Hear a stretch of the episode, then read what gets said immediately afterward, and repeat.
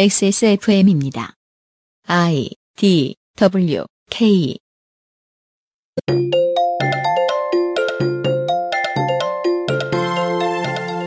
모든 건 정도의 차이입니다. 내 손으로 1년에 두세 번쯤 써놓은 응원 댓글은 아무 문제 없지만 똑같은 응원하는 마음이 과해서 하루에 천 개쯤 매크로를 돌린다면 어뷰징입니다. 새 앨범이 나온 김에 나들이로 시내에 나갔다가 내 앨범 한 장을 산다면 아무 일도 아니지만 똑같은 잘 되고 싶은 마음에 대량의 음원 사재기나 엄청난 수의 댓글을 쏟아부어 차트를 조작하는 짓을 한다면 어뷰징입니다. 순수한 마음에 그만이라는 변명이 그렇게 미울 수가 없는데 어떻게 설명할 방법이 없네요.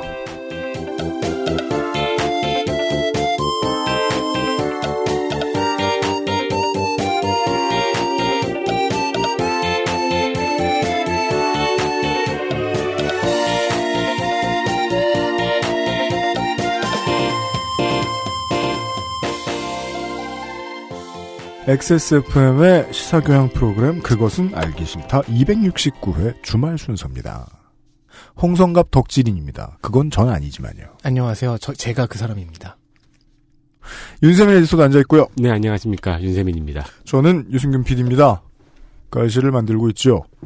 어제에 이어서 오늘은요. 키보드 워리어 명예의 전당. 그리고 현재 너무 핫한 이슈. 태어난 스타들을 만나고 있습니다. 오늘도 그러할 것입니다. 광고 뒤에 잠시만 기다려주시면 덕질인이 풍성하게 준비해왔습니다. 그것은 알기 싫다는 관절 건강에 도움을 줄 수도 있는 바이로메드 무르핀에서 도와주고 있습니다. XSFM입니다. 국민 여러분, 저는 참담한 심정으로 이 자리에 섰습니다. 유당 정치인으로서 지난 정권의 과오를 반성하고 다시금 국민 여러분께서 저희를 지켜봐 주실 때까지 무릎 꿇고 또 무릎 꿇고 안 괜찮으시죠? 관절 건강에 도움을 줄 수도 있는 무르핀이라면 대국민 사과도 좀 더 잘할 수 있게 도움을 드릴 수 있어요. 관절 건강엔 무르핀이니까요.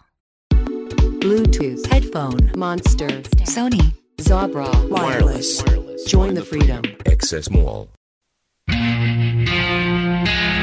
Artisan by John Barbados. Access Mall Fragrance Store is on.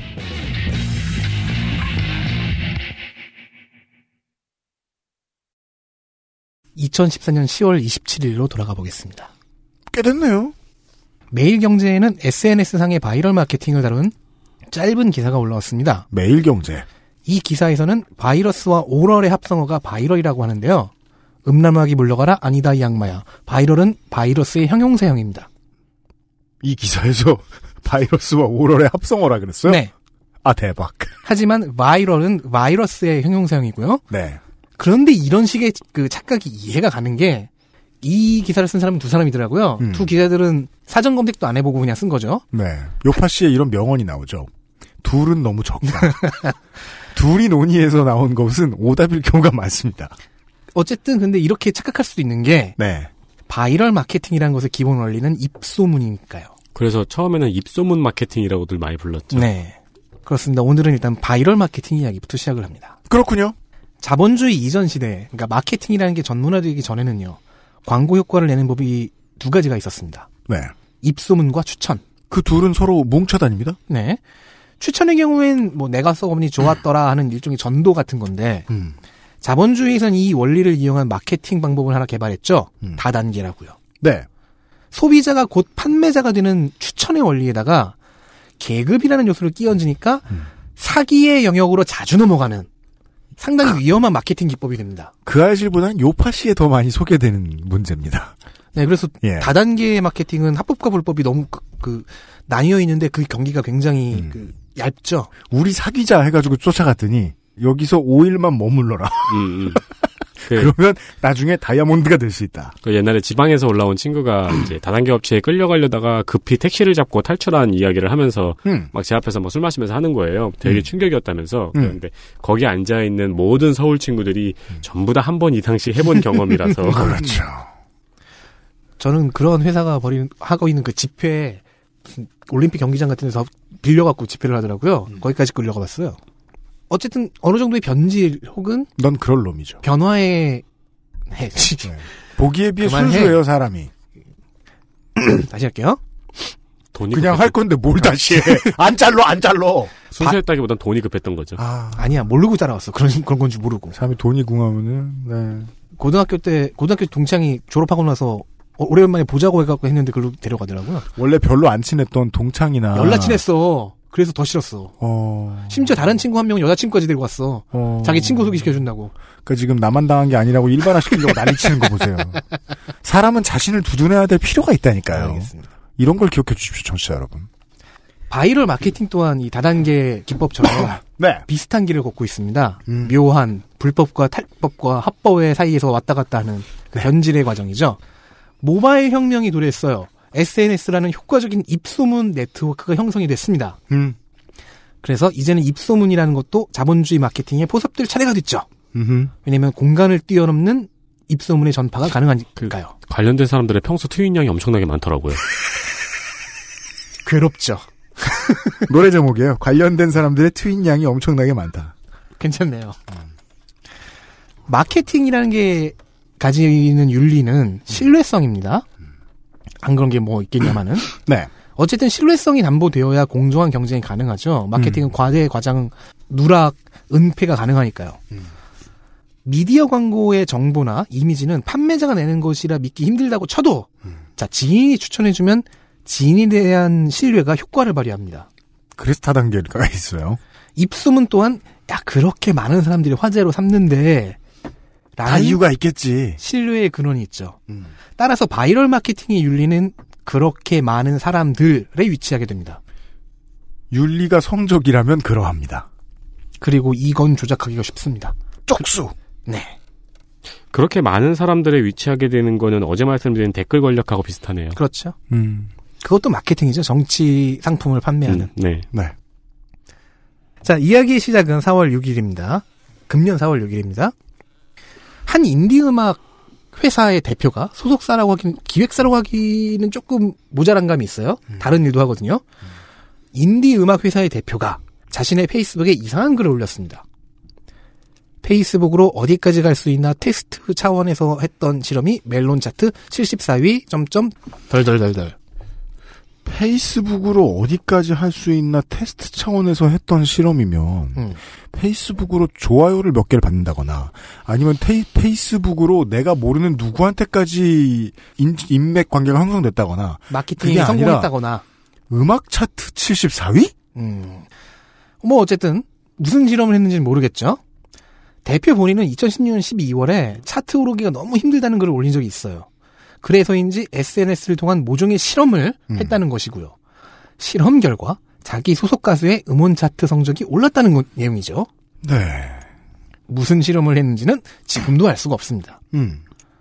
하지만 이를 본 몇몇 덕후들은 네. 인디 덕후들, 아이돌 덕후들은 이 회사에서 조직적인 바이럴 마케팅을 했는데 음. 그거를 회사에서 하는 것이라는 것을 숨긴 채로 한 것이 아니냐라는 음. 의심을 먼저 했습니다. 그 저도 이게 이 심리가 궁금한 게요. 그 피처링 하러 가거나 뭐 무슨 어디 뭐 그냥 아는 사람네 선배네 뭐 후배네 녹음실 갔을 때 그 회사 운영하는 사람들이 꼭 내부자들한테 그 자랑을 해요. 어디 어디 돈 얼마 주고 뭘 했는데 음, 음. 차트에서 확 뛰더라. 네. 음, 그 얘기가 이 이야기 끝에 나올 겁니다. 너무 궁금해. 당당해? 혹은 그렇게 보람 있어?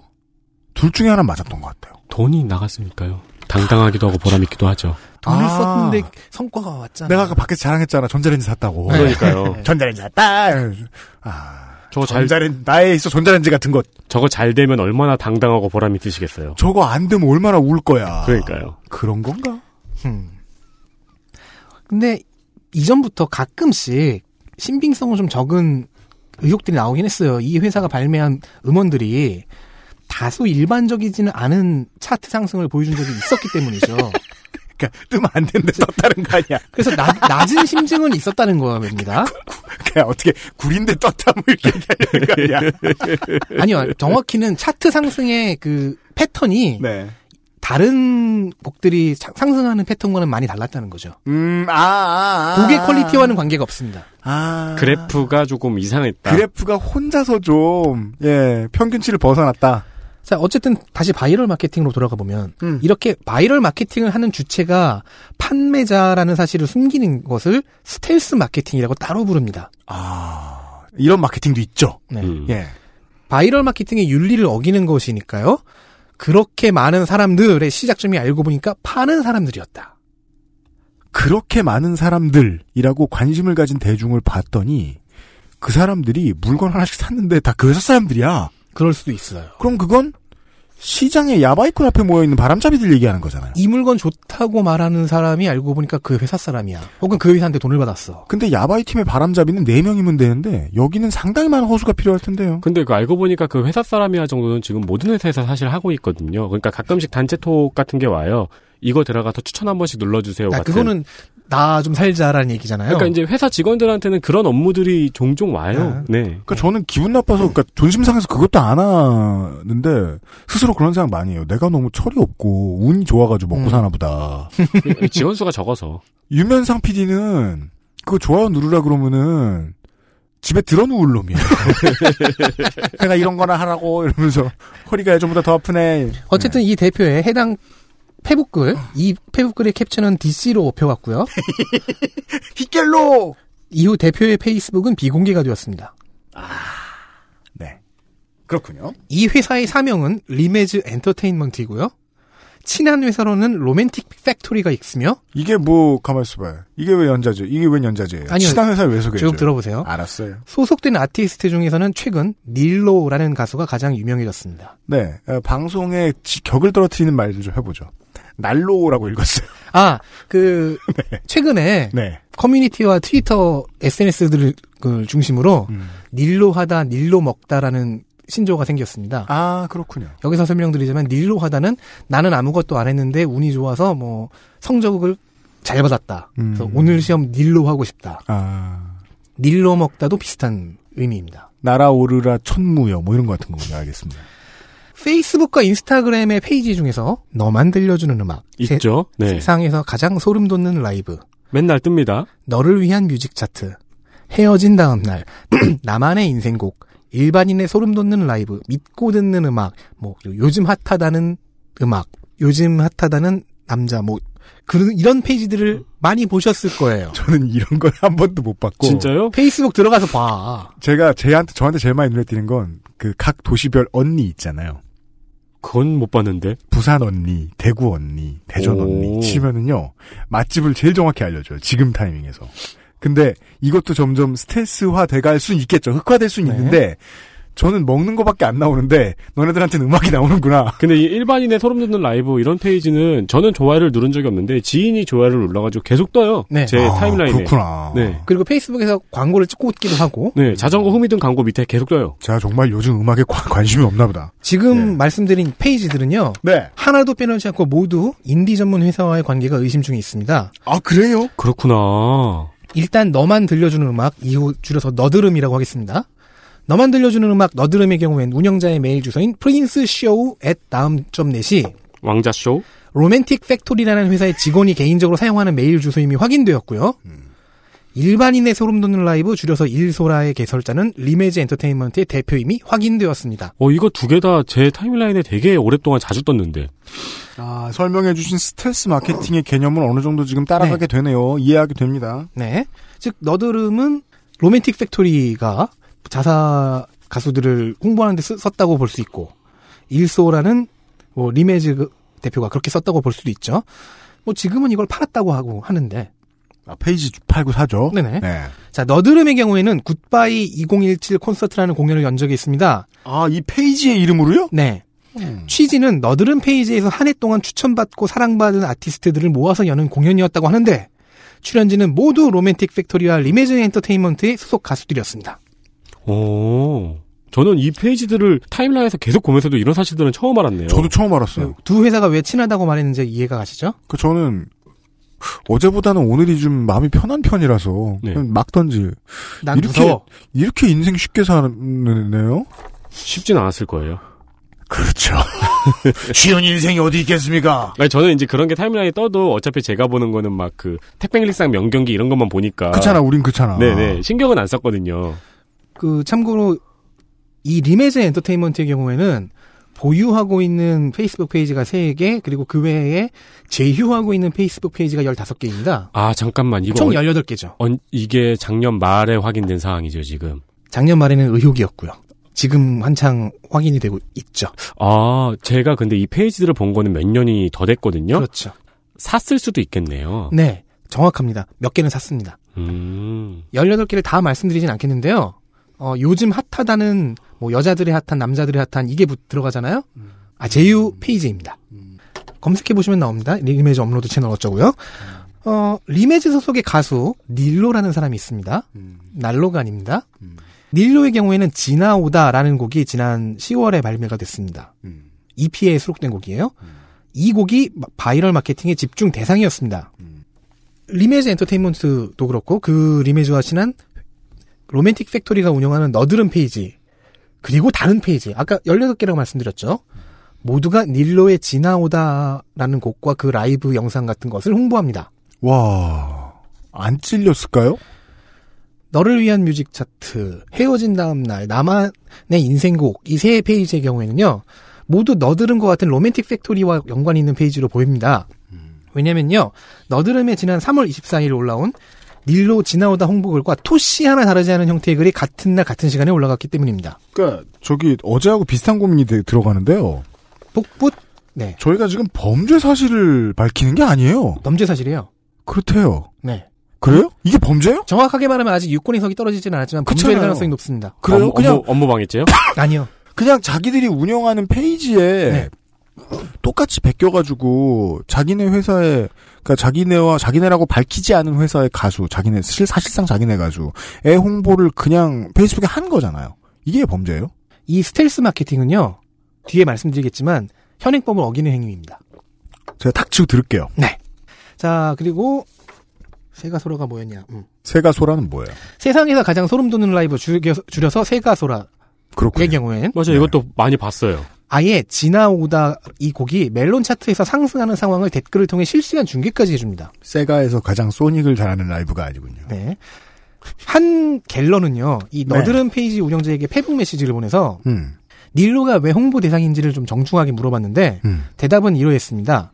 홍보 의뢰를 받은 것도 금전적인 대가를 받은 것도 아니에요. 물결문이 음. 몇 달 사이에 가장 신청이 많았던 아티스트가 닐로였어요. 누구의 아. 신청이 많았느냐? 그죠. 우리 회사 직원들의 신청이요. 그러니까 두 문장이 근데 너드름 페이지의 주인은 그 거기죠. 로맨틱 페, 로맨틱 네, 팩토리고 그러니까- 로맨틱 팩토리는 리메즈와 친하죠. 두 문장이 다 참이에요.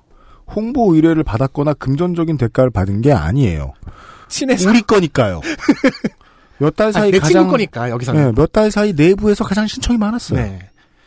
내 친구가 계속 신청했어요. 아 근데 친구가 저는 그 회사 사장이거든요. 저는 몇 년째 이런 그러니까 진짜 나가수 이후로 이렇게 노래 잘하는 영상들을 전부 계속해서 업로드하는 페이지들이 굉장히 많이 보였었는데 네. 아 이걸 통해서 가수를 홍보할 수 있을 거란 아이디어를 생각해 본 적이 없네요. 그 일반인 우리가 봐본 걸 수도 있어요. 그 리메즈 대표가 개설했던 페이지인 이- 일반인의 소름 돋는 라이브에는 이 닐로의 곡을 커버하는 어떤 일반인의 영상이라고 올라온 게 있는데 이 사람은 리메즈 엔터테인먼트의 직원으로 확인이 됐습니다. 직원이 노래를 잘하나 보네요. 그렇죠. 과거에 음악을 하셨다는 음, 정황이 있어요. 음. 음. 저 같은 사람. 네. 우리 직원들도 곡 잘 쓰고 드럼 잘 쳐요. 현재 로맨틱 팩 네. 그렇지만 그걸 가지고 저희가 뭘 하진 않아요. 사장은 랩을 잘해요. 네.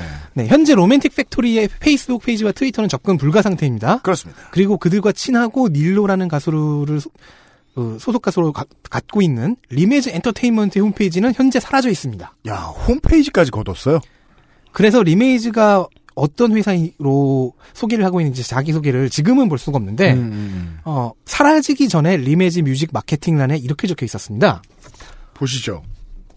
활성화된 다수의 팔로워를 확보하고 있는 음악 페이지들을 자체로 운영하고 있는 리메즈는 다 인정했네요. 다양한 장르의 음악 콘텐츠를 SNS 페이지를 통해 확산시킴으로써 음악 생태계를 보다 활기차게 만들어가고 있습니다. SNS 플랫폼의 성격상 보다 자유롭고 형식에 얽매이지 않는 마케팅이 가능한 인프라가 갖춰져 있습니다. 근데 이거는요, 그냥 자랑이 아니라 이 회사에서 광고하라는 문구처럼 들리는데요. 그러니까 이, 그쵸 이거는 엔터테인먼트 회사의 문구가 아니고 네. 마케팅 업체의 문구잖아요. 그렇죠. 그래서 이 아래에는 광고 의뢰와 기획 제안서 소개글이 있었습니다. 어, 이, 여기서부터는 무서워지네요. 우리 소속 가수만 아니라 당신 소속 가수도 돈을 주면 대가를 지불하면 홍보를 해주겠다. 우리 음. 네. 는 페이지를 갖고 있다. 팔로워가 많다. 근데 저는 엄청 나쁜 거란 생각 아직까지는 안 드는데 저는 계속 닥치고 듣기로 알겠습니다. 했죠. 아, 근데 이, 걸 보면요. 네. 우리는 4월 6일에 리메지의 이대, 이모 대표가 행했다던 그 실험이 뭔지 대충 예상해 볼 수는 있죠. 짐작은 가능합니다. 음. 참고로 창사 3년차인 리메즈는요, 작년 말과 금년에 잡코리아를 통해서 총 6회 정직원 모집을 했고, 또 지금도 하는 중입니다. 이 중에 두 번이 SNS 기획자 모집이며, 아직 지원 가능합니다. Right now. 그래서 제가 이런 회사에 취직도 해본 적이 있잖아요. 네? 아, 그러니까 이제 음악을 언제, 언제, 음악을 언제? 홍보하는 회사 말고 네, 어, 네. 예, 이런 윤세민이 안 취업해본 회사에 새는 게 더 빨라요. 그럼- 그럴 것 같아요. 바이, 럴 마케팅, 바이럴 마케팅 홍보 회사예요. 음. 그러면은 업체 블로그나 업체 상품 같은 거를 바이럴 마케팅으로 홍보를 하는데 음. 들어간 지 일주일 정도 있으면 일주일 정도 있으면 따로 회의실로 불려가요. 뭐라고요? 그런 다음에 어, 네이버에서 검색이 상단에 될 수 있는 로직을 가르쳐 주거든요. 음. 근데 그러면서 이게 네이버가 이거를 몇 달마다 바꾼다. 음. 그래서 업체들이 몇 달마다 이거를 다시 추적해서 알아낸다. 역설계한다. 네, 지- 직원들한테 이걸 가르쳐 주면 직원들이 퇴사한 다음에 전부 다 파워볼로가 한다. 뭐 그런 식의 이야기를 들었거든요. 그러니까 사실 음악 말고 다른 분야에서는 옛날부터 해오고 있던 그러면 그 회사는 직원이 몇 명 정도 였어요 그 회사는 직원이 한 25명 정도? 네, 리메즈 엔터테인먼트는 자본금 1억 5천에 직원은 10명에서 20명 사이인 것으로 추정됩니다. 네, 야근 직원 수는 추정입니다. 저는 갑자기 스타일란다의 옷을 사고 싶어졌어요. 스텔스 마케팅을 이렇게 버젓이 사업 내용에 써놨던 리메즈 엔터테인먼트. 그런데요. 스텔스 마케팅은 바이럴 마케팅의 윤리를 어긴 것이고 그렇죠. 대한민국의 법은 이를 따라잡아서 반영해둔 상태입니다. 따라잡았다는 말이 적당하네요. 근데 완벽하게 따라잡지 못했어요. 아직 그 실효성이 조금 부족하다는 비판은 있습니다. 알겠습니다. 손질을 더 해야 될 거예요. 그 법은 이렇습니다. 표시 광고의 공정화에 관한 법률, 줄여서 표시광고법입니다. 후원이나 의뢰를 받아 금전을 받은 광고성 게시물의 경우 이를 명시하도록 이- 규정하고 있습니다. 이제 정확하게는 많은 파워블로거들은 이 규정을 따르죠. 아, 제가 이게 생기기 전에 취업을 했나 보네요, 그럼. 그 회사에. 이게 16년인가 14년이에요. 그럼 훨씬 전에 취업을 했네요, 저는. 알겠습니다. 왜냐면 하 앞으로 다른 취업할 회사들이 줄서 기다리고 있었기 때문에 윤세민을. 네. 음. 해당 부분은 제3조 제1항 2의 기만적인 표시 광고에 해당합니다. 기만적인 좋네. 실제로 2016년에요. 음. 한국 P&G가 다음 카페와 네이버 지식인을 통한 바이럴 마케팅을 했는데 해당 게시글들에 광고 대가를 지급한 사실을 공개하지 않아서 위반 사례가 되었습니다. 음흠. 물론 이 법은 현재 일단 블로그를 염두에 두고 개정이 되어 있는 법인데요. 일단 SNS 게시글 또한 들어가지 않을 리는 없습니다. 음. 그런데 요즘 SNS에 나와 있는 결과적으로 물건을 광고하는 그런 게시물에 음. 어, 블로그에서 볼 수 있는 이런 경고 문구를 잘 본 기억이 없어요. 그리고 저 개인적으로는 그런 그 광고 글에 블로그 음. 광고 글이 바이럴 마케팅 광고 글이 너무 천편일률적이에요. 맞아요. 진짜 좀 잘 좀 써서 정말 아, 광고인 거 상관없다 이거야. 음. 정보는 있잖아요. 그러니까 요즘에는 어떤 식으로 네. 하냐면은 정보를 잘 전달하면 좋을 텐데. 그 아마 이 법을 염두에 두었기 때문인지 모르겠는데 인스타그램 같은 경우에는 상품 설명은 안 하고 상품 이름만 해시태그로 집어넣거든요. 상품을 들고만 있거나. 네. 예. 음. 음. 일단 현재 판례와 범- 법리상으로 기만적인 광고 행위라는 것이 성립하기 위해서는요. 기만성, 소비자 우위성, 공정거래 저해성 세 가지를 만족해야 합니다. 소비자 오인성. 네. 네. 마케팅 당사자가 대가를 받고 광고하거나 광고 주체 자신이라는 사실을 누락 은폐한 것이라면 일단 아- 공정위가 법령을 갖고 유권 해석을 내려야 되겠지만 이게, 맞습니다. 거- 이게 거의 최초 사회가 될 것 같거든요. 어쨌든 기만성에 해당할 가능성은 높습니다. 음. 해당 행위가 광고 행위였다는 어, 판단이 필요하겠네요. 그렇죠. 음, 그러게요. 그러면 기만성과 소비자 오인성을 충족하겠죠. 네. 그리고 더불어 기만성이 충족되면은 공정거래 저해성도 충족될 거고요. 음. 음, 맞습니다. 어, 알겠습니다. 스텔스 마케팅을 제가 제일 인상적이었던 거는 이 문제를 법이 잘 따라왔다. 네. 라는 지금 점입니다. 너무 많이 놓치진 않았다. 네. 음. 따라가고 있는 중입니다. 물론 뭐 광고라는 게 정보를 다 담아야 할 이유는 전혀 없습니다. 네. 예. 누구죠, 그분? 하지만 요새 필요한 정보는 누락하면 안 되죠. 정말 상스러운 광고 잘 만드는 분. TV에도 나오 진출하셨던데. 반도의 흔한 애견샵 알바생. 그분 어? 모르세요? 네, 모릅니다. 레전드인데 이미. 음. 검색해보세요. 반도의 흔한 광고 나갈 때 검색해 보세요. 네. 네. 그 그분 보면 정말 막대 먹은 광고 정보도 없는 거 하는데 효과가 확실하거든요. 음. 뭐가 문제가 없다고 말할 수 있느냐? 소비자 오인성이나 기만성은 없다 말이죠. 공정거래 저해성은 있을 수도 있고. 아, 그리고 이, 거는 음. 기만적인 광고 행위를 성립하기 위한 거고요. 음. 이 법의 다른 쪽에는 반드시 들어가야 되는 정보를 넣어야 한다라는 조항들도 있어요. 반드시 들어가야 하는 정보. 알겠습니다. 소비자의 건강이라든가 알겠습니다. 다른 건 몰라도 일단 이 로맨틱 팩토리의 페이스북 페이지가 했던 일들에 대해서는 음, 문제가 많다는 건 분명히 네, 위법성이 네. 의심된다. 네, 위법성에 대한 의심 정도까지 따라왔고요. 우리가 하- 광고를 듣고 난 다음에는 네. 이 정도로는 현재 뜨거운 이슈가 될 수가 없죠. 이 정도는 스타가 되기 어렵습니다. 네. 더 있습니다. 잠시만 기다려 주십시오. 광고를 듣고 돌아오죠. XS몰 블랙박스 섹션 광고를 듣고 오시죠. XSFM입니다. 누구에게나 있지는 않습니다. 누구에게나 필요한 존재지만요. 당신을 위험으로부터 지켜주지는 못합니다. 하지만 당신이 스스로를 지킬 때 큰 도움이 됩니다. 거짓말을 하지 않습니다. 그래서 당신, 그리고 주변에 모르는 사람들도 지켜줄 수 있습니다. 곁에 있는 것만으로도 당신은 든든해집니다. 나는 당신의 블랙박스입니다. 당신 그리고 타인의 삶을 지켜주세요. 엑세스몰에서부터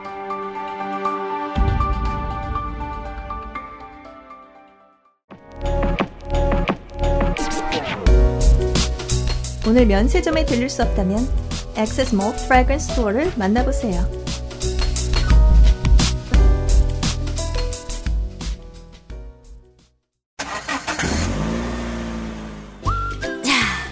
출발할까? 근데 엄마, 우리 차에도 블랙박스 있어? 지금 XS몰에서 다양한 블랙박스를 만나보세요. 홍성갑 덕질인과 함께하고 있습니다. 네, 그렇습니다. 금요일에 이어서 또 다른 스타를 만나고 있습니다. 위법성이 의심되는 강하게 의심되는 스텔스 마케팅에 그쳤다면 네, 현재 거의 모든 음악 및 아이돌 관련 커뮤니티를 뜨겁게 달구는 핫뜨거운 감자가 되긴 힘듭니다. 네. 아니 그 바이럴 마케팅 혼자 하는 것도 아니고 그 스텔스 마케팅 혼자 하는 것도 아니잖아요. 음. 그쵸. 그러면 리미지는 어떻게 스타가 되었는가? 그러니까 이거를 SM이나 YG에서 하자고 하면 완전히 압도할 수 있죠. 그렇죠. 맘먹고 하면요. 네. 안 하진 않겠지만 스타가 되는 방법은 간단하죠. 차트, 음원 차트에서 두각을 나타내면 됩니다. 그리고 여기서 어뷰징, 또 다른 어뷰징인 차트 조작 의혹이 등장합니다. 현재 의혹 제기와 정황 발굴은 시간순으로 여- 설명드리고 있는데요. 음. 차트 조작 의혹의 정황은 4월 12일을 전후해서 제기됩니다. 네. 차트가 조작됐다는 거는 문제가 엄청 심각해지네요. 그렇죠. 어, 자, 대표가 실험을 했던 차트, 그리고 페북 페이지가 순위 상승 중계를 실시간으로 해줬던 그 차트, 네. 멜론 차트인데요. 닐로의 지나오다는 3월 22일 23시에 멜론 차트 211위였습니다. 1시간 뒤인 23일 0시에 97위, 1시간이 다시 지난 1시에는 47위로 상승했습니다. 음. 이건 굉장히 매우 기록적인 상승세입니다. 이런 상승세를 기록할 수 있는 트랙이 있다는 건 알아요. 쇼미더머니나 고등 래퍼나 케이팝 스타나 이런 프로그램의 파이널에 나온 트랙. 네. 방금 그리고 이- 나온 거. 그러니까 방금 테레비, 방금 TV에서 나온 트랙들. 즉 수만 곡들 쏟아지는 것들 가운데 몇 달에 한 곡, 음. 두 곡. 음. 1년에 서너 곡? 그렇죠. 그리고 일별 상승이라면 이런 식의 그래프를 그릴 수가 있어요. 음. 일별이나 주별 단위라면요. 음. 실시간 상승은 이렇게 되기 힘들죠. 한 시간마다 팍팍팍. 음. 일단은요, 대규모 팬덤을 건드리고 그들의 스트리밍 화력 지원을 받는 최정상의 아이돌도 이렇게는 상승하지 않습니다. 생각하실 수 있는 최정상의 아이돌들을 상상해 주십시오. 그 기획사의 그 팀들 말이에요. 네. 네. 닐로의 이 상승세를 앞서 언급, 언급한 페북 페이지들은 역주행이라고 포장했습니다. 음, 네. 음. 역주행은 바- 발매와 활동 당시에는 좀 묻혀 있다가 음. 뒤늦게 발굴돼서 순위가 상승하는 케이스죠. 네. 닐로에 지나오다가 수록된 EP 앨범 About You는 17년 10월에 발매됐으니까 역주행이라고 치죠. 그리고 제가 차트 역주행 케이스를 좀 많이 봐도요. 역주행에서 올라오는 트랙들은 느리게 올라와요. 맞아요. 느리게 올라와요. 그 패턴을 말씀드리겠습니다. 역주행하면 떠오르는 것, 그 팀들이 뭐 EXID, 한동근, 윤종신 이런 경우가 있죠. 입소문이나 바이럴 마케팅이 성공한 경우의 역주행은 몇 주에서 몇 달에 걸쳐 서서히 올라오는 완만한 상승 곡선을 그립니다. 닐로가 600위권에서 1위까지 올라온 시간은 3주도 채 되지 않았는데요. 가장 보수적으로 해석하는 시각에서도 5주인데요. 이 5주로 잡아도 역대 최단 시간입니다. 그렇군요. 같은 시각의 해석으로 하면요. E EXID의 위아래가 역주행 시작 후 1위 할 때까지의 기록이 12주. 음. 윤종신의 존니가 10주. 한동근 씨의 그 긴 뭐 소설 어쩌고 하는 그 긴 제목의 노래가 17주 걸렸습니다. 성실하게 제목도 좀 알아놓고 그러지. 미안해요. 긴 어쩌구라고? 이 소설을 다시 쓰나요? 죄송합니다. 네. 한동근 씨. 그러니까 이 모든 곡이 위아래 존니 이 모든 곡들이 실시간 그래프의 경우에 거의 동일한 완만 상승 곡선을 그려요. 음. 하락하더라도 낙폭이 크지가 않습니다. 네. 관심도가 떠받들어 주는 거죠. 그렇죠. 관심도가 계속 스테디 셀링 되고 있으니까 네. 네. 떨어지더라도 많이 안 떨어지고 올라가더라도 많이 올라가진 않지만 꾸준히 올라가는 완만 상승인데요. 그게 사실 역주행된 곡들의 특징이잖아요. 그쵸. 네. 닐로의 경우에는요. 저녁과 새벽 시간의 상승폭이 크고 아침 6시를 전후한 시간의 낙폭이 굉장히 큽니다. 음. 특히 이 상승 시간인 새벽 3시 전후가 흥미롭습니다.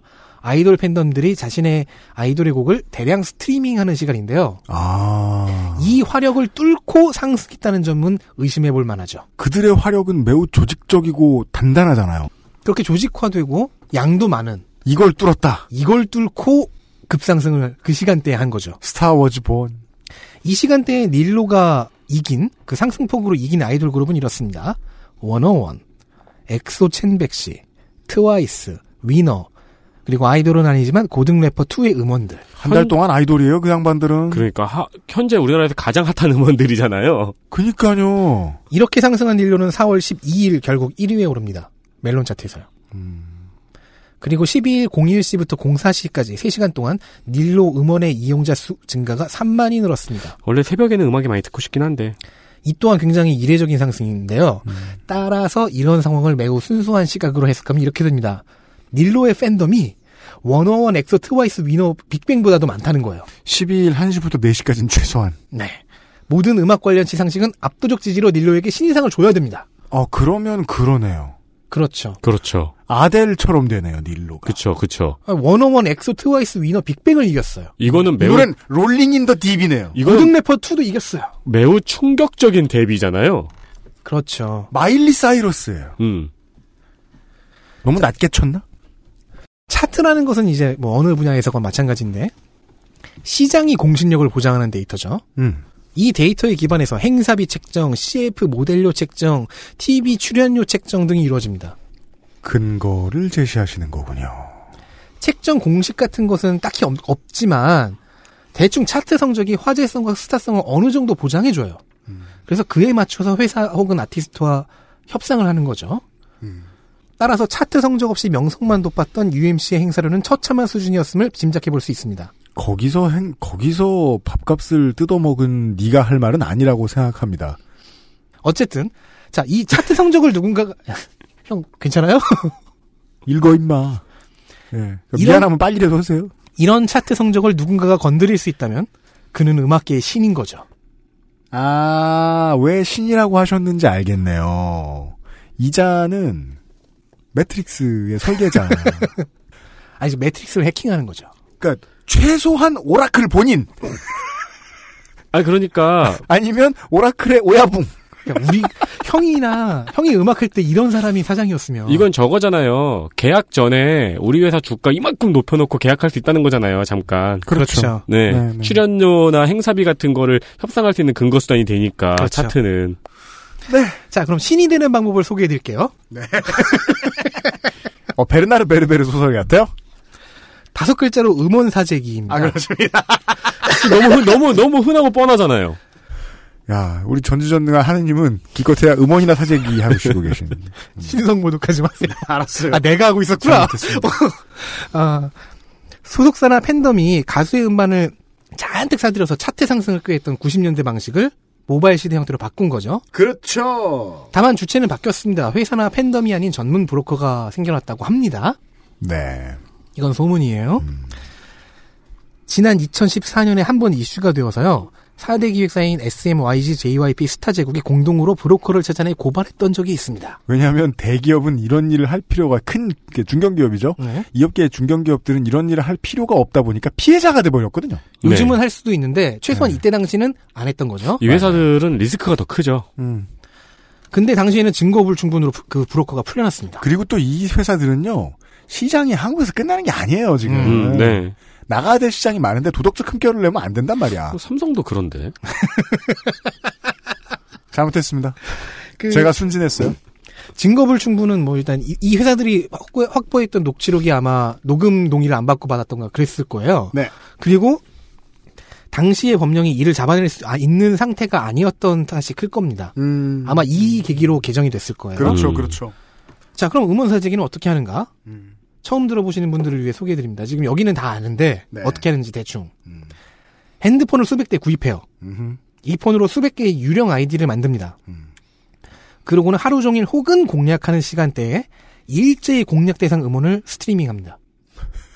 와, 되게 그냥 하는 거네요? 네. 그래서 만약에 뮤트를 안 시켜놓고 소리를 다 켜놓고 듣고 있으면 아주 놀라운 상황일 거예요. 빅 오케스트라. 그러니까 되게 되게 천장이 높은 성당에 와 있는 거겠죠. 아니, 그 모든 거를 동시에 플레이를 누를 수 있는 뭔가 막대기 같은 걸 만들어낼 거 아니에요? 프로그램으로 하지, 사람아! 프로그램으로 하지! 좀 똑똑해집시다. 매크로를 돌리지, 차라리.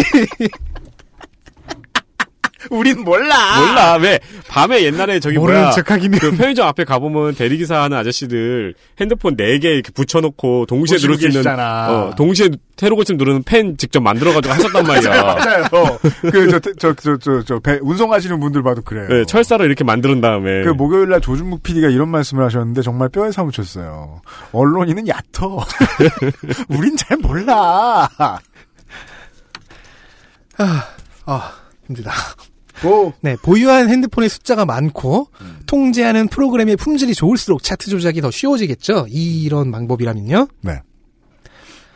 몇 년 미디어에서는 이제 팬덤들이 하는 스트리밍 총공격, 줄여서 총공도 음원 사재기로 보는 것 같은데요. 2014년에 JTBC가 그랬거든요. 근데 일단 팬덤의 총공은 차트의 공신력을 해치지 않거나 매우 적게 해칩니다. 상대적인 말씀을 드리는 겁니다. 네. 그러니까 이 정도의 충성도 있는 팬덤이 있다는 사실을 차트 성적으로 환산한다로 해석할 수 있거든요. 지금도 테네시 주에는 가스브룩스의 앨범이 나오는 날 사람들이 줄을 서서 한꺼번에 산단 말이에요. 음. 박스 오피스를 보면 쉽죠. 스타워즈의 팬들이 팬덤으로 차트를 해야 하는 건 아니잖아요. 그렇죠. 이건 또 다르다는 거예요, 얘기가. 영향력을 보여주는 네. 거죠 예. 자, 어찌- 그렇다면 음원사 재기는 회사나 브로커 같은 쪽에서 하는 것들이고요. 이건 이제 2016년에 개정된 음악산업지능법에 저촉되는 범죄 행위가 되었습니다. 음. 그리고 리메즈는 이런 방법을 쓴 것이 아닌가 하는 의혹을 받고 있죠. 음. 신으로 지목당한 리메즈는 이제 해명과 변호를 해야 했습니다. 원래 신은 인간계로 내려오면 경전을 써야 돼요. 열나 나쁜 놈이에요. 아니, 경전을 쓰기 전에 내가 신이란 걸 입증하려고 되게 노력해야 돼요 그니까요. 그 막 사람을 만들고 죽이고 네. 신성모독이 날씨를 정하고 신성모독이 난무합니다. 운명을 죄송합니다. 결정하고 다 위법이요. 자, 4월 12일 네. 신과 함께하는 그러니까 리메즈 엔터의 홍보 업무를 대행하고 있다는 회사가 있어요. 신과 함께하는 회사 메이저 세븐 컴퍼니가 마이데일리와의 통화에서 부정 행위를 부정했습니다. 우린 안 부정해. 닐로의 소속사가 SNS 마케팅을 하는 회사라서 정확한 타깃 포인트를 알고 있었다. 영상 등 콘텐츠를 주로 심야 시간에 업로드해서 심야 시간 차트가 반영되는 것이다. 리메즈의 대표 이모 씨도 입장문을 발표해서 사재기를 하는 방법도 알지 못하고 법을 어기는 사재기를 할 정도로 어리석지 않다고 맹세, 맹세까지 했습니다. 이 두 그 반응을 종합해 보면 서로의 역할이 갈려 있었다는 사실을 유추할 수 있습니다. 음 그러네요 그 메이저 세븐 컴퍼니의 해명 중에는요. 자기들에게 의뢰를 했던 리메즈 엔터테인. 네, 리메즈에게 공략하는 노하우가 있다고 한 부분이 있었어요. 음. 당연히 이 사람들은 좋아 스텔스 마케팅도 음원 산재기도 아니라고 해봐. 그럼 그 노하우라는 게 대체 뭔데? 이게 너무너무 궁금해졌죠. 물론 이런 신의 노하우가 있다면 공개하지 않는 것이 회사의 영업 비밀을 지키는 당연한 선택이긴 합니다. 다만 이 노하우라는 것이 과연 합법의 영역에 있을까는 좀 애매합니다. 4월 12일 기준 닐로 관련 유튜브 영상의 조회수는 가장 높은 공식 음원 유튜브가 78만이고 업로드는 5개월 전인 10월입니다. 비슷한 역주행 경우인 멜로망스와 비교해 보면요. 같은 시기에 업로드된 공식 영상은 아닌 멜로망스의 곡 짙어져의 영상이 147만 회 조회수입니다. 공식도 아닌데. 네. 이게 좀 모자라다면 같은 날 구글 트렌드로 분석하는 어떤 덕후분의 건을 들고 오겠습니다. 최근에 대표 케이스죠. 멜로망스 차트 역주행. 한 덕후분은 윤종신의 존니, 멜로망스의 선물 두 곡 모두 음원 발매 이후로 산출구간으로 지정해서 데이터 그래프를 뽑아봤는데요. 음. 구글 트렌드는 이런 기능을 지- 제공해주죠. 구글 트렌드는 참 못됐죠. 네. 거짓말 디- 대박 안 하죠. 네. 그래서 존니와 멜로 그 선물 이두 곡은 데이터 그래프가 나와요. 음. 이렇게 상승 하강 상승 하강. 닐로의 지나오다를 구글 트렌드에 넣어봤더니 이렇게 나왔습니다. 표시할 데이터가 없습니다. 음. 검색어를 올바르게 입력했는지 확인하거나 더 일반적인 용어를 검색해 보세요. 이거는 제가 이퀄리즘을 보면서 그래프가 아예 안 나와서 바로 없어, 그겁니다. 없어진 것 같은 착각을 한 그런 현상이네요. 이 덕후 유저분은 무언가를 잘못했나 싶었대요. 차트 결과나 음. 성적이 산출될 수는 있으되 트렌드는 되지 않은 어떤 것. 신이야. 자, 그래서 무언가를 잘못했나 싶어서 이번엔 비교 분석을 했습니다. 출시일이 비슷한 다른 곡과 비교 대상이 된 곡은 비슷한 시기인 10월 31일에 출시된 먼데이 키즈의 가을 안부였습니다. 그래서 나온 거- 그 그래프에는 먼데이 키즈의 관심도 변화 그래프는 보였어요. 어느 시기에 올라가고 어느 시기는 음, 없고 음, 이런 식으로요. 음. 닐로의 관심도 변화 그래프는 기준선과 일치했습니다. 기준선과 일치했다는 건 0이라는 거 아니에요? 그렇죠. 혹은 상대방이 너무 압도적이거나 이퀄리즘이죠. 아, 그래도 어느 정도는 뭐 보이는데. 이퀄리즘 때는 안 보였잖아요. 그렇죠. 바로 그런 겁니다. 와. 차트 상승 데이터는 그렇게 어마어마했는데 음. 구글엔 아무도 검색하지 않았다. 그렇죠. 가끔 구글 좀 쓰지. 가끔 구글 좀 써라. 들키기 싫으면. 다음 날인 4월 13일. 그러니까 아직까지는 증, 그 증거 수준까지 가는 정황이 없는 거죠. 네. 그러니까 상승세만 있는 거예요. 네. 상승세가 좀 이상하다. 하지만 다음 날 4월 13일 멜론에서 어떤 아이디들이 발굴됩니다. 유적이 났어요. 어, 몇몇 덕후들이 찾아낸 이 아이디들은 아 반갑다. 시리즈물이었습니다. 음. 그날처럼 00, 뭐 1, 2, 3, 4 이렇게 올라가는 이 시리즈 닉네임을 적, 는- 네, 이 시리즈 닉네임 계정들은요. 멜론에서는 이제 팬을 맺는다는 그게 있죠. 조합 그 네, 즐겨찾기 네. 비슷하게 멜론을 써보신 분들이 네. 있으면 이해가 되실 겁니다. 그 아티스트 페이지가 있으면 거기에 팬 맺기 버튼이 네, 있던 그래- 걸로 기억해요. 그래서 뭐 새 음원이 나오거나 아니, 새 활동인 정보가 올라오면 받아보고 뭐 모든 음원 사이트에 있죠, 그게는. 네. 음. 자, 이 계정들은 모두 리메즈 소속 가수들만 팬 등록을 해두었고. 아, 아이디가 순서대로 그날처럼 001, 그날처럼 002. 네. 그게 막 몇백도 있겠네요? 이게 99까지 있는지는 확인이 안 됐어요. 네. 직원들의 수가 한계가 있겠죠. 아, 그래요. 아니. 대신 폰의 수는 넘치잖아. 아, 그러네요. 네. 천 개를 할 수 있을까? 그러니까 윤세민의 이런 대로면 그 천가닥짜리 젓가락 그렇죠. 이렇게 터치를 딱딱하면서 네. 그 초고수네. 네. 그리고 이 가수들의 음원 페이지에만 댓글을 달았습니다. 네. 댓글의 내용과 업로드 시간은 아 아름답습니다. 저 향수가 돋아요. 그날처럼 002의 경우 나만 알고 싶은 가수였는데 점점점점점점점 지금이라도 유명해졌으니 좋아해야 할까 슬퍼해야 할까 별표 별표 당신의 음악을 응원합니다 최종 수정 이라는 댓글을 최종 수정까지가 텍스트예요. 이건 또 초록색이에요. 옵션 열기. 네. 이건 초록색이에요, 참고로. 어쨌든 이런 댓글을 4월 11일 23시 15분에 3개 올렸습니다.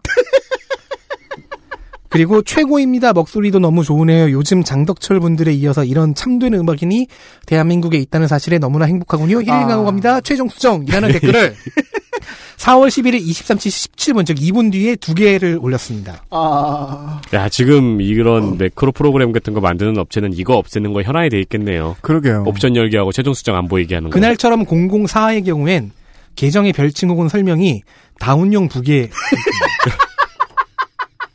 다운용 부계라니 너무 솔직하게 만들었잖아. 그러니까 원래 원래 이런 게 솔직한 장부가 솔직하게 정리돼 있다는 건 아무도 영원히 아무도 안 볼 거란 확신이 있을 때잖아요.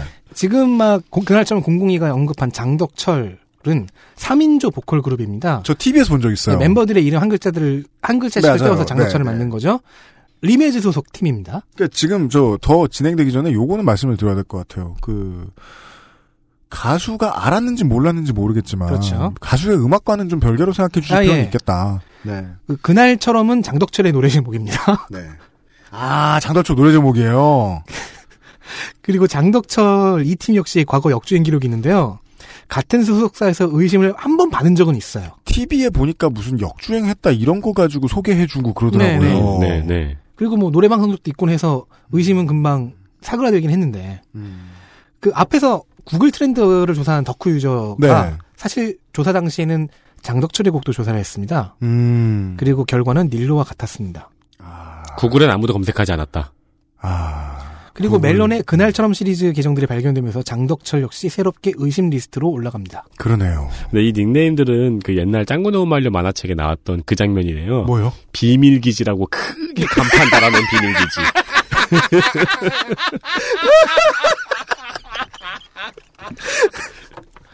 근데 보통 그거는 그 가로 두 글자 두 글자 이렇게 써 있잖아요. 세로로 두 줄로. 네네. 그래서 짱구는 비기 밀지 이렇게 있잖아요. 그래서 그리고 리메이즈 홈페이지가 13일 혹은 14일쯤에 폐쇄됩니다. 폐쇄됩니다. 네, 네, 네. 정확한 네. 날짜는 제가 못 찾았어요. 음. 아 그리고 트위터에도 이런 아이디가 있다는 제보가 있었습니다. 네. 계정명은 G 이하 무작위로 보이는 6, 7자리 숫자들인데 G 뭐 0107100 뭐 음, 이런 그런 식이죠. 네. 뭐 99, 뭐 76. 음. 이름은 여성 이름이고 프사는 미녀 사진입니다. 아, 성가비가 친한 계정들이에요. 그렇죠. 반갑다 시발단의 자식들아. 성가비가 한 4년 만에 다시 만나요. 아, 육 년, 육 년. 6년 만에 다시 만나요. 이 계정들이 일제히 올린 트윗은 이렇습니다.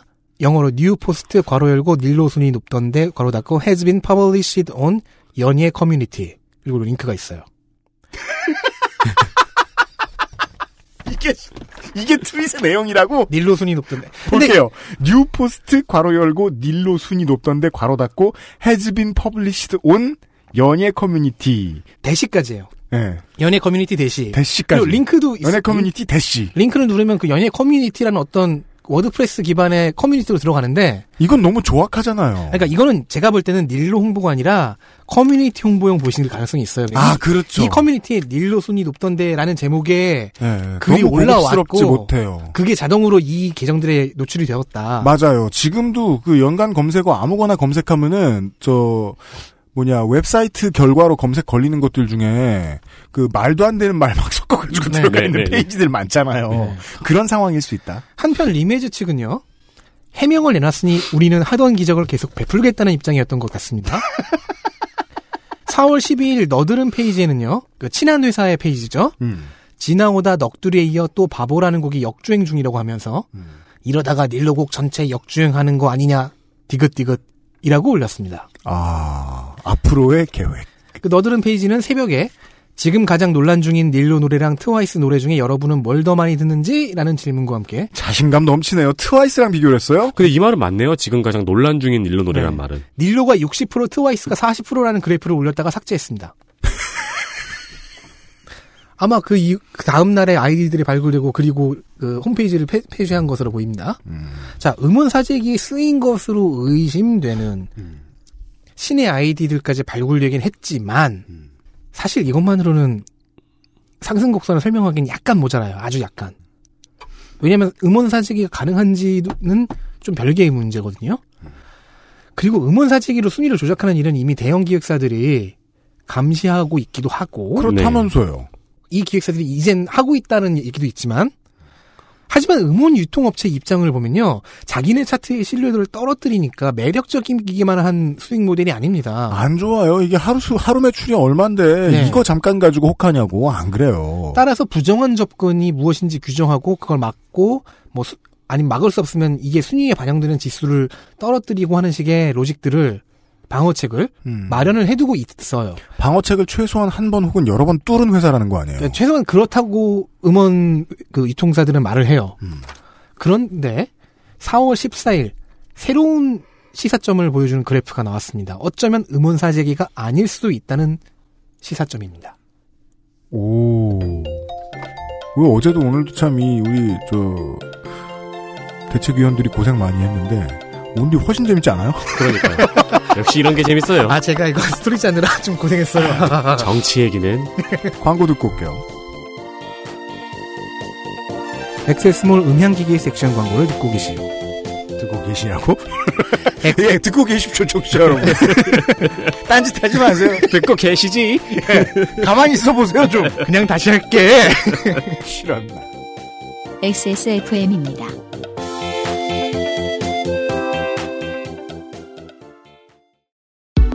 Bluetooth headphone Speaker. Sony Monster Wireless Access Mall. JJL. Speaker. Charge 3. Bluetooth. Speaker. Go. Clarity. HDBT. Headphone. Headphone. Bluetooth. Sony Monster. JBL. Meet the speaker. Join the freedom. Access Mall. 안 괜찮으시죠? 관절 건강에 도움을 줄 수도 있는 무르핀이라면 도움을 드릴 수 있어요. 관절 건강엔 무르핀이니까요. 그리고 정치 얘기는 무서워서 못할 말 너무 많잖아. 맞아, 맞아. 나 근데- 여기 가면 무서운 사람 없거든. 나 무서워. 내 뒤에 꼭 붙어 있어. 봅시다. 자, 이런 의심이 있다고 해줬습니다. 네. 이, 이제까지 들었던 많은 이야기가 결론이 음원사재기가 아닐 수도 있다. 그렇죠. 혹은 있었어도 음원 사시기가 메인은 아니, 아닐 수도 있다. 그럼 뭐야 솔직하다는 거예요? 아니요. 자, 들어봅시다. 먼저 의심의 출발점은 이렇습니다. 장덕철이나 닐로의 역주행의 상승이 몇몇 음원 사이트에서만 나타났다는 겁니다. 카카오 음. 뮤직, 몽키스리 뮤직, 소리바다, 네이버 뮤직에서는 순위가 높지 않습니다. 심지어 소리바다의 경우엔 4월 11일 새벽 아예 차트 아웃이 될 정도였습니다. 차트아웃은, 네, 그것도 기준이 있죠. 네. 네. 반면 멜론, 지니, 벅스, 엠넷, 올레뮤직에서는 최상위권입니다. 가만 보자. 멜론, 지니, 벅스, 엠넷, 올레뮤직은 통신사 연계 영원 사이트네요. 그렇죠. 그리고 이 중에 벅스를 제외하면요, 모두 리메즈 엔터테인먼트의 협력사입니다. 홈페이지에 올라와 있었어요. 음. 협력사로요? 네. 오. 리메이즈 홈페이지에 등재되어 있었던 물론 지금은 홈페이지 자체가 닫혀 있지만 협력사는 CJ ENM 멜론 지니 KT 뮤직에 포함되어 있었습니다. 4월 12일 아직 홈페이지가 닫히기 직전인데요. 커뮤니티들에서 이 협력사 얘기가 나돌기 시작하자 홈페이지에서 협력사 리스트를 내렸습니다. 음. 음, 더 이상 협력이 하기, 협력을 하기 싫었을 수도 있고요. 네. 그리고 14일 어떤 그래프가 뜹니다. 이 데이터는 뭐냐? 13일 09시부터 14일 08시까지에 닐로 지나오다가 어떻게 실시간 순위 변동을 했는지를 기록한 그래프입니다. 이 당시 닐로는 1, 1위였습니다. 음. 2위는 트와이스의 What is Love였고 1위가 닐로의 지나오다였는데요. 이 두 곡의 등락 그래프가 평행선을 그리는 완- 완벽하게 같은 그래프였어요. 오. 트와이스의 What is Love가 올라가면은 1, 2로 올라가고 있고요. 음. 꼭지점을 찍고 내려오고 있으면 같이 내려오고 그러니까 그래프가 볼펜 두 개 테이프로 묶어놓고 그렇죠. 그려놓은 것처럼 똑같다는 거죠? 그렇습니다.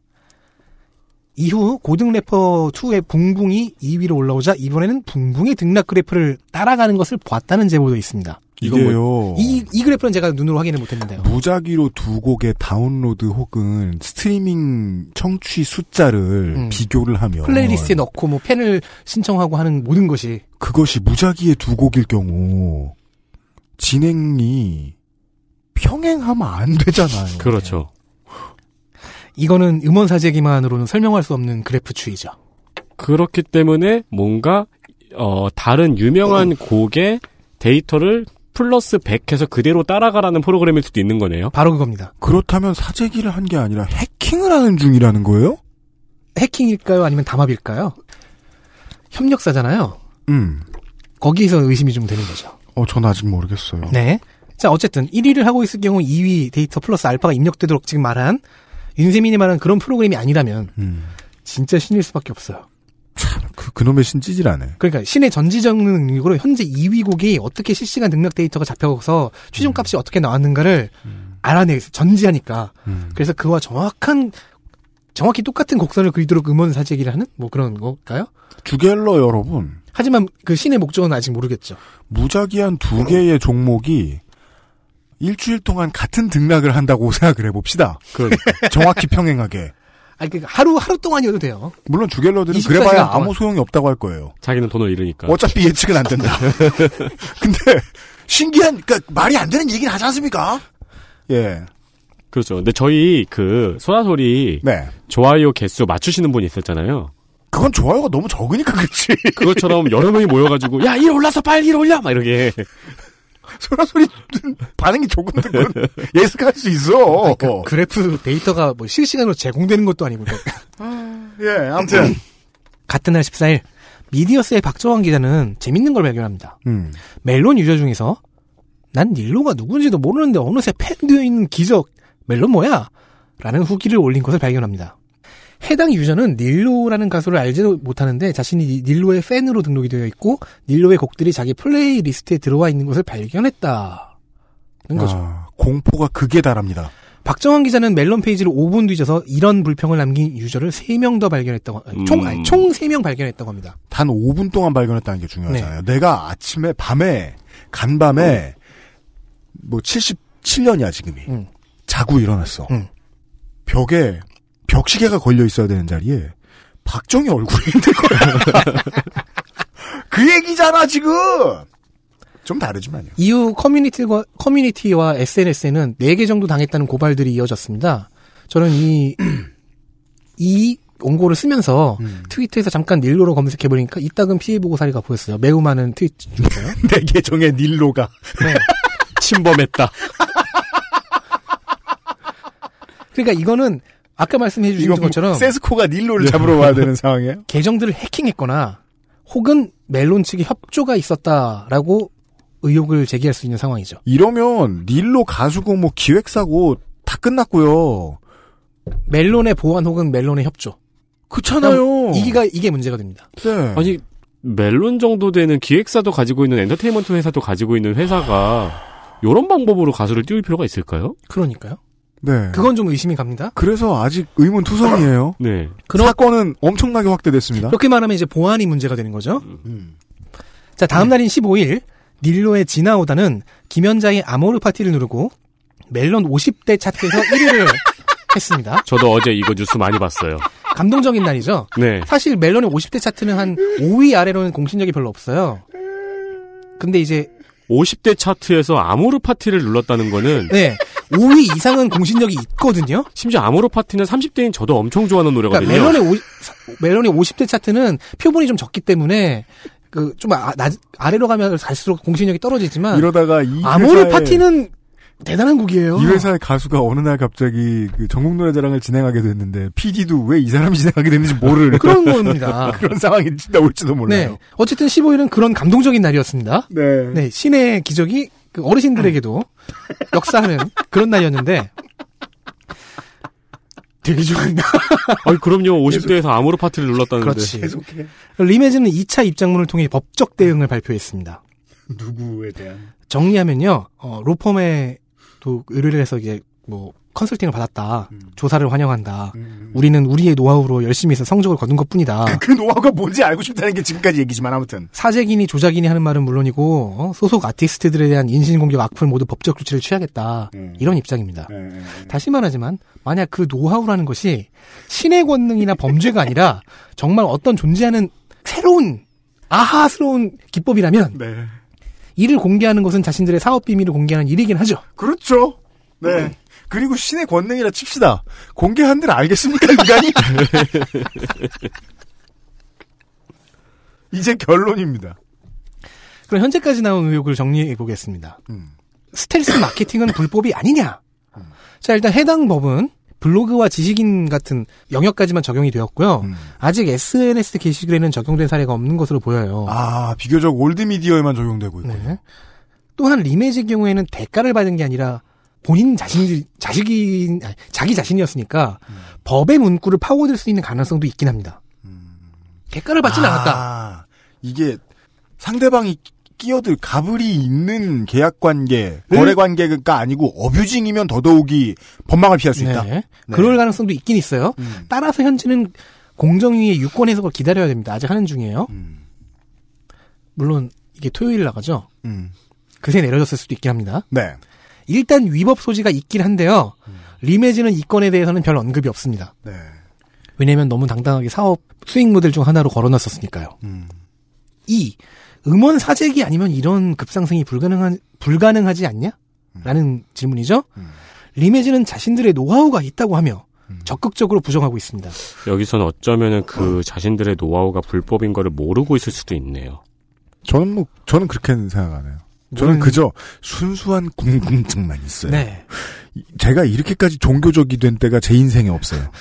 이 신의 권능은 무엇인가? 아, 이걸 알면은 영광돼요. 그렇죠. 아 그리고 다시 음악을 할 수 있을 수 있어요. 이게 진짜 UMC를 랩신으로 다시 돌려보낼 수도 아유, 있습니다. 아니야, 내가 냄새 맡았을 때는 보통 시장은 끝나 있어. 이게 진짜 이런 이런 진짜 굉장한 노하우가 유효한 노하우가 있다면은 음. 당장 인수돼야죠 리메즈는. 그쵸. 그렇죠. 네. 자, 세 번째. 구글이 인수해도 돼요. 그럼요. 왜냐면, 그렇죠. 트- 구글 트렌드를 비웃었잖아. 맞아요. 트렌드에 안 잡히는데 어. 성적은 높아. 어. 네. 자, 셋. 협력사의 보안을 해킹했거나 협- 협력사와 함께 데이터를 조작한 것이 아니냐. 일단 해당 그래프를 조작된 그래프라고 주장하고요.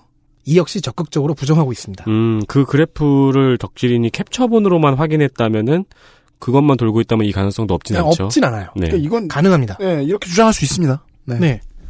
이 그래프를 조작해서 조작한 사람이 뭘 얻을지는 모르겠습니다만. 네. 네. 일단 리메즈에 전화해봤더니 안 받고요. 네. 전화 좀 받으십시오. 꼭 이런 일이 있으면은 UMC가 저한테 이렇게 얘기해요. 야 이거 저쪽 사, 이, 이 사람들 전화해서 인터뷰 때면 그림 예쁠 것 같지 않냐? 못 따겠는데 어쩌라고. 해보라고. 그래서 내가 얘기하잖아. 못다는 그림이라도 받으라고. 음, 알겠습니다. 자 앞서 언급한 미디어스의 박정환 기자는 같은 기사에서 멜론 댓글에서 찾은 한 유저의 분석을 기사에 캡처해서 실었습니다. 왠지 모르게 업계인 혹은 전문가 덕후의 풍모가 느껴진 이 유저의 분석은 아, 그러면 업계에 있는 전문가 덕후죠. 이렇습니다. 지금 그대로 읽어볼게요. 지금 이 회사가 작업하는 방식은 장덕철 때랑 똑같습니다. 일단 20, 20위권 안에서 천천히 이용자 수 쌓고 새벽에 상위권에 노출시켜 아침 출근 픽 이용자 수를 먹는 거죠. 대중들은 아침에 모르는 노래가 생기면 일단 듣고 그 이용자 수를 먹고 내려갈 것 같으면 새벽에 또 올리고 계속 반복해서 강제로 노래를 대중들에게 먹이고 있죠.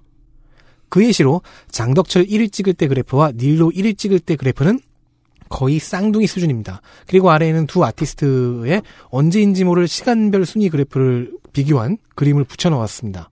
이 유저분이 혹시 듣고 계시다면 메일 좀 주십시오. 얘기 좀- 만나서 얘기 좀 나눠보고 싶습니다. 왜냐면 이게 그 노하우일 가능성이 높으니, 높으니까요. 근데 이게 노하우면요. 이 사람들은 주식 작전 세력 하던 사람들이 이쪽으로 와서 일하는 것처럼 느껴져요. 그러게요. 예, 이건 주식 시장 아니면 보통 안 쓰는 방법. 주식 시장이 아니면 무슨 금 네. 이런 거 외환 이런 거 주고받을 때 하는 짓이야. 비트코인. 네, 물론 이 해석에서도 아까 그 나왔던 14일의 평행선 그래프는 설명이 안 되죠. 그게 시- 조작이 되지 않은 실제 그래프라고 치면. 그건 아직 이제 인간이 보기엔 너무 밝아서 네. 안 보입니다. 네. 영광, 영광, 영광. 네. 한편 마들렌 뮤직의 이동수 대표는 4월 13일 자신의 페이스북에 장문의 폭로글을 올렸습니다. 어, 이 대표는 내러티브별로 문단을 나누고 각 문단에 번호를 붙였는데요. 1번부터 7번까지의 이야기는 땡땡 듣는 음악, 정확히는 믿고 듣는 음악이라는 인스타그램 페이지와의 이야기고요. 음. 8번부터 16번까지는 리메지 이야기, 17번부터 20번까지는 그냥 지난 세월 이야기와 자- 본인의 소회를 썼습니다. 네. 이 폭로글에 1번부터 7번까지는요. 믿고 듣는 음악 줄여서 믿뜯음이 홍보를 해줄 테니까 광고비를 달라고 전화가 왔다. 음, 인스타그램 페이지가요? 네. 근데 이제 자신은 거절했다. 거절하니까 당시 발매하여 홍보 중이던 앨범에 멜론 댓글창에 악플이 달리고 평점이 깎였다라는 경험담이었습니다. 이게 이- 이걸로 그- 시작합니다. 이게 바이럴 마케팅이 업인 사람들이 가장 악질적이고 적극적으로 하는 마케팅 방식이죠. 우리 고객이 되지 않을 거면 손해를 끼치겠다. 이 한 줄밖에 안 되는 드루킹 이야기를 저는 왜 이렇게 길게 얘기했을까요? 그래서 아, 이동수 대표는 이 한 3년 전쯤이라고 시작했어요. 이- 얘도 지금 59분 됐는데 왜? 아니 이게 괜찮아. 그냥 네, 뭐 광고비 뭐, 달라고 했는데 거절하니까 악플 달렸다. 이게 그냥 드루킹 이야기잖아요. 이거를 왜 나는 어제 그렇게 길게 얘기한 거야? 아니, 들은 청취자 여러분께 죄송하게 허탈해하지 마세요. 네. 잘했어. 자, 이 대표 이동수 대표는 악플을 단 아이디들을 찬찬히 살펴봤다고 합니다. 음. 그러자 특정 아티스트들을 공통적으로 팬 맺기한 걸 발견했고요. 음. 그러니까 너무 많은 그 트윗들을 보는 것과 같죠. 네. 밑뜯음의 페이지를 가보니까 그 아티스트들이 그 페이지에 가득 소개되어 있었다. 아 같은 아이디 즉 이제 같은 인펀트리 병사가 네. 그 네거티브와 포지티브 광고를 동시에 수행했군요. 그래서 의심이 가잖아요. 네. 그래서 전화가 왔었으니까 어제 그 전화번호로 전화를 해서 음. 그 믿고 듣는 음악의 관리자에게 유도 질문을 던져봤대요. 음. 근데 자신이 한 짓이라고 시인을 했다는 겁니다. 그래요? 그건 해석하기 네. 나름이잖아요. 답변. 이동 이동수 대표는 멍청하기도라고 음. 부사를 썼어요. 시인할 수 있죠. 왜냐하면은 어 니네들이 이렇게 대단한 줄 몰랐다 같은 말로 유도를 하면 이 사람들은 의기양양해 하거든요. 그쵸, 힘을 보여줬다. 근데 뭐 실제로 뭐 무슨 대화를 나눴는지 잘 네, 모르겠어요. 알수 없습니다. 네. 어쨌든 이것이 3년 전의 일이라고 합니다. 그리고 8번부터 이제 나오는 이 내러티브는 리메즈라는 회사명은 언급하지 않았지만 내용상 리메즈일 수밖에 없는 업체가 등장하고요. 이 업체는 구독자 수가 많은 페이스북 페이지들을 하나 둘씩 사모아 마케팅 툴로 활용했다고 합니다. 네. 또한 해킹당한 페이스북 계정들도 사서 댓글과 좋아요 수를 조작하며 SNS상에서 여론을 형성하는 힘- 힘을 키워갔다고 서술하고 있습니다. 음. 어, 좋아요 1000개당 10만원, 댓글 한개당 100원 정도의 돈을 받다가 기획사를 만들었다고 합니다. 우와. 그리고 한겨레 좋아요 1000개당 10만원에 네. 댓글 한 개당 100원 정도의 돈을 벌 수 있으면, XSFM은 연매출이 한 7만원? 일단 세금은 안 낼 거예요, 그러면. 네. 쓴 돈이 너무 많아서. 그 한겨레에서 네. 얼마 그 몇- 지금 몇 시간 전 하루 전인가 그쯤에 네. 리메즈 엔터테인먼트와 관, 관련이 있는 이들이 보유했거나 예. 제휴를 맺고 있는 18개 페이지에 팔로를 다 모아보니까 한 500만이 약간 안 됐대요. 음. 근데 그거를 이제 600만이라고 약간 어. 부풀려서 음. 몇몇 인디 소속사들에게 기획사들에게 사업 제안서 비슷한 걸 보냈다는 거죠. 음. 500만 원을 주면 이 600만 팔로워들에게 광고를 해주겠다. 음. 이동수 대표의 폭로 이후에 업계인들의 다른 제보 및 폭로가 잇따랐습니다. 어, 그 연락 나도 받았는데. 음. 어, 그 연락 되게 집요하게 왔는데. 어, 근데 걔들만 그러는 건 아니잖아. 메인에 올라가면 평점이 빠지고 메인에서 내려가면 서서히 올라가는 그런 걸 경험했다. 어, 정규 앨범을 냈는데 미트듬에서 전화해서 홍보 대가로 곡당 10만 원을 요구하더라. 음, 근데 이게 이쯤 음. 되면은 기획서 같은 게 한 장 나와야 될 텐데. 그러니까 그 기획서는 한겨레가 아까 입수했다고 했죠. 음.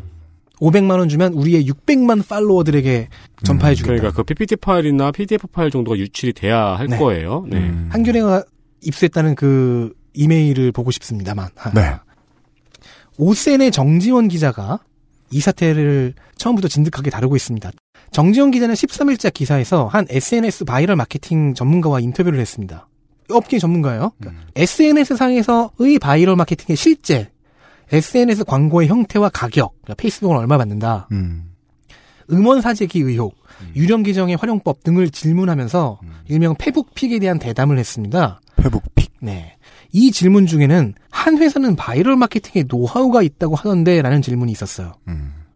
인터뷰한 이 전문가의 대답은 이러했습니다. 그게 그냥 이거다. 그러니까 인터뷰에서 언급하고 있는 유령 계정을 이용한 홍보를 얘기하는 거죠. 그리고 스텔스 마케팅. 말이 SNS 매니지먼트, 바이럴 마케팅이지 그냥 많은 돈 들여서 페이스북 유저들에게 강제 노출시키는 거다. 그게 노하우인 거다. 음. 아까 소개해드렸던 그 멜론 댓글창에 어떤 어떤 유저의 분석과 흡사하죠. 그렇다면 여기서 결국 이게 결론이라면 신의 권능이란 열심히 하는 거. 돈, 돈 내서 극면. 네. 돈 내서 강제로 먹이는 거다. 근데 이제 그 열심히를 엄청나게 많은 손가락으로 했느냐, 뭐 네. 매크로로 했느냐의 차이도 있겠죠. 어디를 해킹하거나 어디를 어, 와 협조를 맺, 어서 몰래 했느냐. 아니면 천가닥 젓가락으로. 그렇죠. 아 그래도 아직 그 14일 그래프는 설명이 안 되지만. 그러니까요. 아직 설명이 안 된 건 많아. 이거 신의 영역이야, 내가 보기엔. 한국에는 문화체육관광부 산하기관인 한국음악콘텐츠산업협회에서 만든 차트가 있습니다. 가온 차트라는 것인데요. 네. 빌보드 차트나 오리콘 차트와 같은 공인 음악 차트가 따로 하나 필요하다 해서 만들어진 겁니다. 가온 차트의 홈페이지 오피니언 란에 올라와 있는 닐로 사태 팩트 체크라는 글이 있습니다. 이 칼럼은 신중하고 매우 보수적인 접근으로 현재의 사태를 잘 정리한 글입니다. 이 글을 쓴 사람은 김진우 가온 차트 수석 연구위원인데요. 글의 말미에서 지나오다의 역주행이 이전의 역주행 곡들과는 달리 이슈도 없고 부침의 과정도 없고 역주행을 유발하는 어떤 트리거 사건 같은 것도 없다는 점을 지적합니다. 그러니까 제가 제일 궁금한 건 네. 이거예요. 여기 이 자리에 앉아서 난 닐로가 누군지도 모르고 지나오다도 들어본 적이 없는데. 그러니까 이슈도 없고 부침의 과정도 없고 트리거 사건도 없었는데 아, 그건 우리가 늙어서 모르는 걸 수도 있는데. 네. 아, 그럴까요? 이런 연구위원이 조목조목 짚어준 거는 더 이해가 쉽네요. 그렇죠. 한편 리메즈의 이모 대표는 지난 2월 1일에 스포츠 서울의 홍승한 기자와 인터뷰를 한 적이 있습니다. 당시는 장덕철의 음원들이 역주행을 하던 중이었고 그 소속사 대표가 등장해서 회사와 자신과 아티스트를 홍보하는 그런 성격의 인터뷰였어요. 여기서 이, 이 대표는 이런 말을 했더군요. 우리는 기획사와 역할이 다르다. 기획사는 컨텐츠를 잘 만드는 회사고, 우리는 소셜미디어와 매체에 맞게 컨텐츠를 재가공하는 역할을 한다. 회사의 궁극적인 목표도 아티스트를 A부터 Z까지 만들어주자가 아니라, 잘하는 친구를 많은 사람이 볼 수 있게 해주는 에이전시 개념이다. 네, 그래서 제가 처음에 리메이지 엔터테인먼트를 인디 기획사라고 소개하기가 약간 애매했던 케이스입니다. 왜냐면 이들은 마케팅을 더 많이 하니까요. 음, 마케팅 에이전시 업체니까요. 어쩌면 이 폭풍이 지나간 다음에 오히려 이들은 스텔스 마케팅 혹은 어, 알 수 없는 이 노하우를 가지고 이 노하우를 당신의 가수를 위해 써주겠다며 장사를 할 가능성이 높죠. 음. 이거, 저는, 청담동 주식 부자 같아요. 그쵸. 응. 박자가 탁탁 맞아 들어가요. 그 아까 말씀드렸던 이동수 대표의 경우에는 이런 이런 한탄도 하셨더라고요. 어떤 의미에선 영향력을 얻는데 성공한 너의 승리다. 어떤 의미에선 세상을 그렇게 알게 되는 게 이 실패한 연예인의 그 괴로움입니다. 세상은 어떻게든 영향력을 얻으려고 하는 사람들의 전쟁이구나. 예. 특히나 자영업자들의 세계는 정말 정말 그렇고요. 여기서 말하는 자영업자란 아, 뭐 그게 뭐 가수 기획사 사장이 될 수도 있고요. 가수 본인이 될 수도 있고요. 정치인 본인이 될 수도 있고요. 정치인 팬 본인이 될 팬이 될 수도 있고요. 예, 정치인의 주변 사람들일 수도 있고요. 영향력이 그렇게 중요한가 봐요. 중요하죠. 영향력이 돈이 된 지가 꽤 됐죠. 그렇죠. 그래서 제가 그 나의 클릭수는 누군가의 돈이에요. 큰 회사에 계속 그냥 평생 다니던 사람 네. 아니면은 뭐 판사 특히 네. 이런 사람들 만나면 제가 그렇게 좋아하는 거예요. 영향력이 뭔지 몰라요. 음. 그냥 내가 영향력을 아무리 가져도 다음 달에 월급은 똑같거든. 내가 하는 일과 영향력이 높으면 높을수록 안 좋은 사람들도 되게 많아요. 그죠. 월급은 똑같고 업무만 많아지는 예, 사람들. 그런 사람들은 나쁘다고. 네. 근데 안 그런 사람들. IMF가 양산한 수많은 자영업자들의 네. 삶에 대한 이야기들이었습니다. 아무튼 스타가 됐네요. 어제의 주인공들과 오늘의 주인공들은 네. 장덕철 이 팀이나 아니면 닐로 같은 가수의 경우에는 좀 많이 큰일이 났죠. 하지만 과연 이 회사는 큰일 났을까요? 리메즈의 이 대표는 과연 큰일이 났을까요? 이 회사 닫고 그 노하우를 가지고 아니 바, 그 지금 바이럴 마케팅 회사를 차리면 그, 럼요 지금 이 계정들만 계정들은 다 알고 있는 거 아니에요 페이지들. 네 예. 엄청난 팔로워를 보유하고 있는 페이지들은 가지고 있는 거잖아요 그렇죠. 지금. 그리고 그런 페이지들을 만들고 사고 하, 하는 노하우는 확실히 알고 있겠죠. 네. 심지어 그 페이지들 중 아무것도 팔로잉하지 않은 내 타임라인에도 그렇게 많이 뜨는 네 페이지들인데. 덕질이는 본시 어, 키보드 워리어가 맞는 것 같아요. 왜요? 키워즈쯤 한 며칠 하더니 네. 갑자기 원고의 수준이 확 올라. 그러니, 그러니까요. 지금 딜레마가 심하네요. 저렇게 찌질거리게 둘 것인가? 찌질거리게 뒀더니 일을 잘해. 그럼 우리도 노하우를 가져야죠. 어떻게 해야 돼? 상대 역을 기용해야죠. 아, 그러니까 그 조작된 성가비를 흥분케 하는 자를 트위터에 심어서 그렇죠. 원고 작성시키기 전에 흥분케 해야죠. 예. 아무 문제도 되지 않게 한 다음에 네. 예.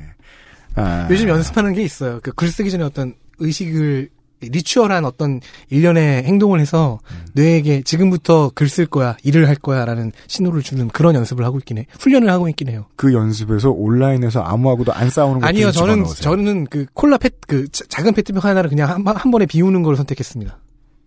조심해. 죽어요. 오늘은 잘했어요. 네. 아, 재밌는 이야기와 함께한 네. 주말이었습니다. 아우 감사합니다. 비상시국 대책회의가 물러갑니다. 아, 윤세민 에디터하고 홍성갑 덕질이 나고 저는 유승균 PD였습니다. 다음 주에 다시 뵙겠습니다. 아, 네. 원래 저 청취자 여러분들한테 드리고 싶은 말씀이 많았는데 지금 시간이 다가가지고 하나만 얘기할게요. 선거 방송 아직 할지 모르겠습니다. 아, 진짜요? 힘들어 죽을 것 같아요, 저 지금. 어, 아, 윤세민 표정 살았어. 아니, 못할 아니요. 것 같아요. 네, 근데 궁금해서요. 진짜 애쓰고 있거든요. 왜요? 다 도망갔어요? 그게 바이럴 마케팅이 됐어요. 선거 방송을 하면 죽는다. 선거 방송을 하면 큰일 난다. 아. 이런 바이럴 마케팅이 난 거야. 그렇구나. 아예 저도 그냥 막연하게 한다고만 알고 있어서 네. 그리고 마음의 준비를 하고 있었지. 그러니까 그- 그쵸. 그리고 이제 인선이 어떻게 될까를 계속 네. 궁금해하고 있는 그러니까 거죠. 전열을 가다듬고 있어요. 전쟁이랑 시작 못할 수도 있어요. 전열이 안 짜여져서. 아, 빠른 답을 드릴게요, 청취자 여러분. 500 아니. 그것은 알기 싫다 269회 주말 순서까지 마무리 지었습니다. 다음 주에 다시 만나요. 네, 안녕히 계세요. 관련된 사람들의 댓글이 상당히 많더라고요. 많았습니다. XSFM입니다. I D W K